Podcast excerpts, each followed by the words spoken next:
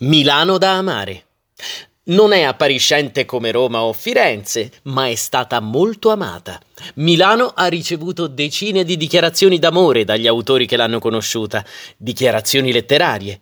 Il primo a dichiararsi è stato Henri Bale, in arte Stendhal, che sulla sua tomba ha voluto l'epitaffio Henri Bale, milanese.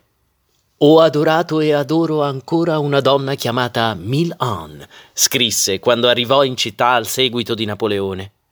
Dopo di lui tanti altri grandi scrittori hanno scandagliato le attrattive ambrosiane con sentimenti profondi e complessi. Carlo Emilio Gadda amava e odiava la sua svergolata Milano.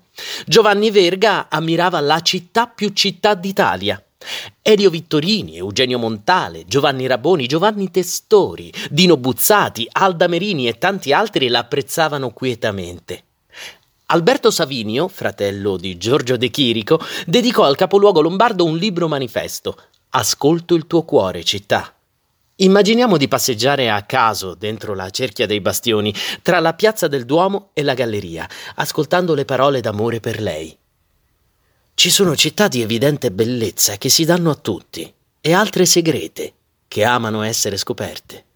Milano appartiene a questa specie, al punto che riesce difficile stabilire le ragioni del suo fascino. Io credo che esso consista innanzitutto nella sua classe. Carlo Castellaneta, Nostalgia di Milano.